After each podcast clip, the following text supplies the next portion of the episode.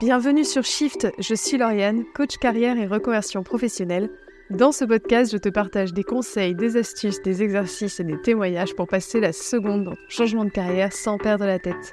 Si tu veux aller plus loin, je t'invite à découvrir mon programme d'accompagnement afin de définir ensemble ta prochaine aventure professionnelle. En attendant, c'est parti pour un nouvel épisode.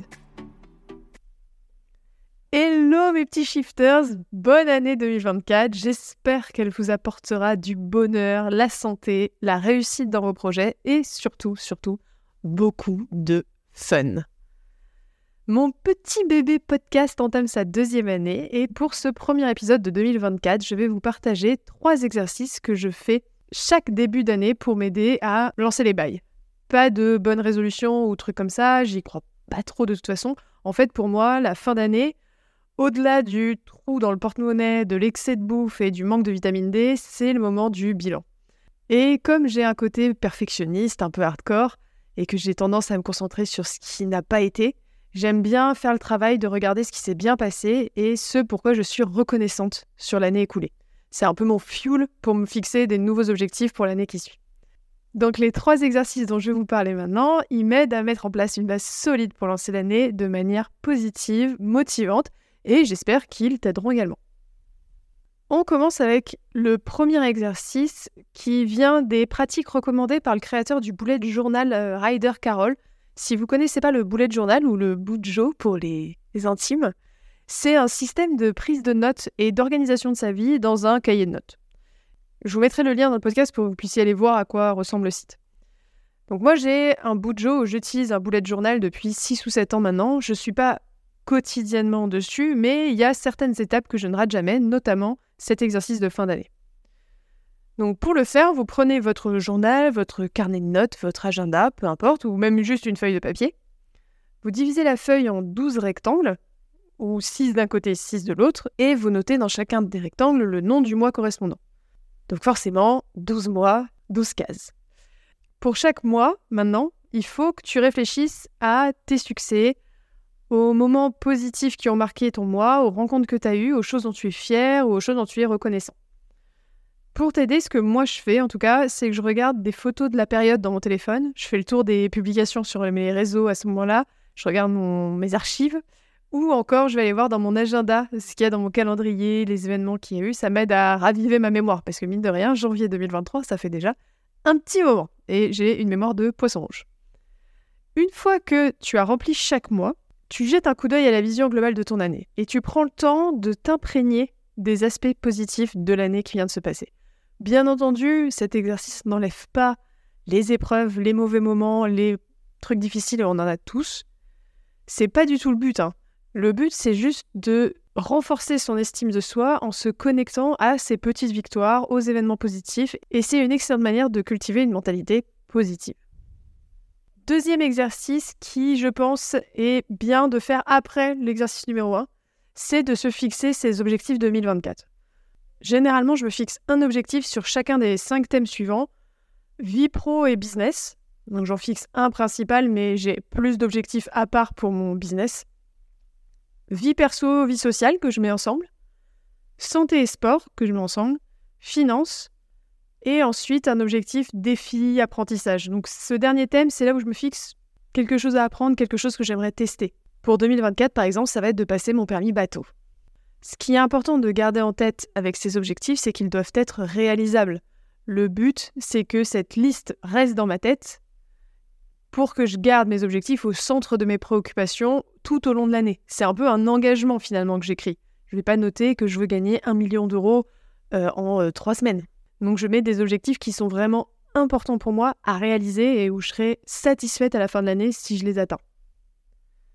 Je te donne quelques idées d'exemples d'objectifs que tu peux mettre pour chaque catégorie si ça peut un peu t'inspirer. Pro business, ça peut être par exemple lancer un nouveau produit, suivre un coaching pour trouver ma voie pro, changer de job, arrêter de travailler après 19h, etc., etc. En perso social, ça peut être prévoir une sortie en amoureux chaque mois, réserver un soir par semaine avec mes amis, ou encore appeler une fois par mois mes amis éloignés. Sport et santé, ça peut être d'arrêter de fumer, de se mettre à courir trois fois par semaine, ou de faire du sport trois fois par semaine, de faire 10 000 pas par jour, ou encore de suivre un programme de rééquilibrage alimentaire. Finance, ça peut être épargner 100 euros chaque mois ou me fixer un budget shopping à ne pas dépasser, par exemple de 200 euros maximum chaque mois. Et en fait, cette liste, elle me sert ensuite de feuille de route pour orienter mes actions et m'aider à rester concentré sur ce qui compte vraiment. Et en fait, en visualisant tes objectifs, tu renforces ton engagement vers ton propre succès.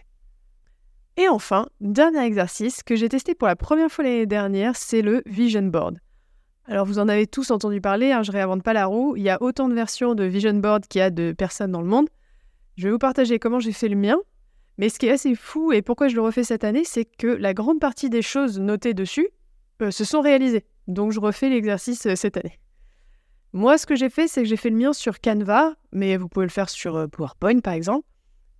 Et j'ai regroupé des images, etc. Et je l'ai ensuite imprimé, je l'ai accroché à mon mur à côté de mon bureau. Tu peux faire la même chose en découpant des journaux, en utilisant Pinterest, en faisant des dessins, peu importe. N'hésite pas à utiliser le moyen qui te convient le mieux. Ce que j'ai fait, c'est que j'ai fait cinq parties, comme les objectifs, et pour chaque thème, donc vie pro, vie perso, finance, sport santé, etc., j'ai mis des images, des citations, des symboles qui représentent mes objectifs et mes aspirations. En fait, c'est un exercice qui est complémentaire à ta liste d'objectifs parce que ça te permet de visualiser de manière très concrète ce que tu veux atteindre et comment tu vas les atteindre. Tu peux un peu nourrir ton objectif avec les moyens. Et le fait que ce soit visible sur ton bureau, sous tes yeux toute l'année, ben, ça permet de te rappeler ce que tu veux et de rester concentré. Voilà un peu les trois exercices que je fais chaque fin d'année pour lancer l'année suivante. Et avant de conclure, je vais te partager un bonus. En gros, c'est un nouvel exercice que je teste cette année pour la première fois. On verra ce que ça apporte l'année prochaine. En gros, l'exercice consiste à écrire une lettre à soi-même, comme si on était déjà dans le futur, en décrivant les événements, les accomplissements, les expériences, les leçons apprises, enfin tout ce que tu espères pour l'année à venir, comme si cela s'était déjà produit. En gros, tu parles de futurs événements comme s'ils s'étaient passés. tu vas te dire, 2024, euh, ça a vraiment été une année de fou, il s'est passé ça, il s'est passé ça, t'as fait ça, t'as réussi à avoir ton permis bateau, etc. etc. En fait, l'idée, c'est pareil, c'est de la visualisation positive de ce que tu souhaites vivre et réaliser dans le futur. Et ensuite, tu scelles la lettre dans une enveloppe, tu la ranges et tu ne la relis que le 31 décembre de l'année suivante. Donc en gros, le 31 décembre 2024, je réouvre euh, cette lettre et ça me permet de faire une réflexion sur mon parcours. C'est un peu inspiré par la loi de l'attraction, donc qui est un peu euh, on obtient ce qu'on manifeste, ce qu'on désire. Et c'est aussi inspiré par les exercices de visualisation. On se dit, bah, si on arrive à voir déjà ce qu'on veut faire, ce qui est utilisé par exemple pour les sportifs, hein, si on a déjà une vision de ce qu'on veut atteindre, on a plus de chances de mettre les efforts qu'il faut pour les atteindre. Donc on verra ce que ça donne, c'est le test de 2024. Euh, voilà, j'espère que ces pratiques vont t'inspirer ou en tout cas qu'elles vont euh, te donner des idées. J'espère aussi que tu vas avoir une super année 2024. Il y a plein de nouveautés et de petites choses qui vont se passer du côté de l'Oriane Pera Coaching. J'ai très très hâte de te les partager. Je te souhaite une très belle journée.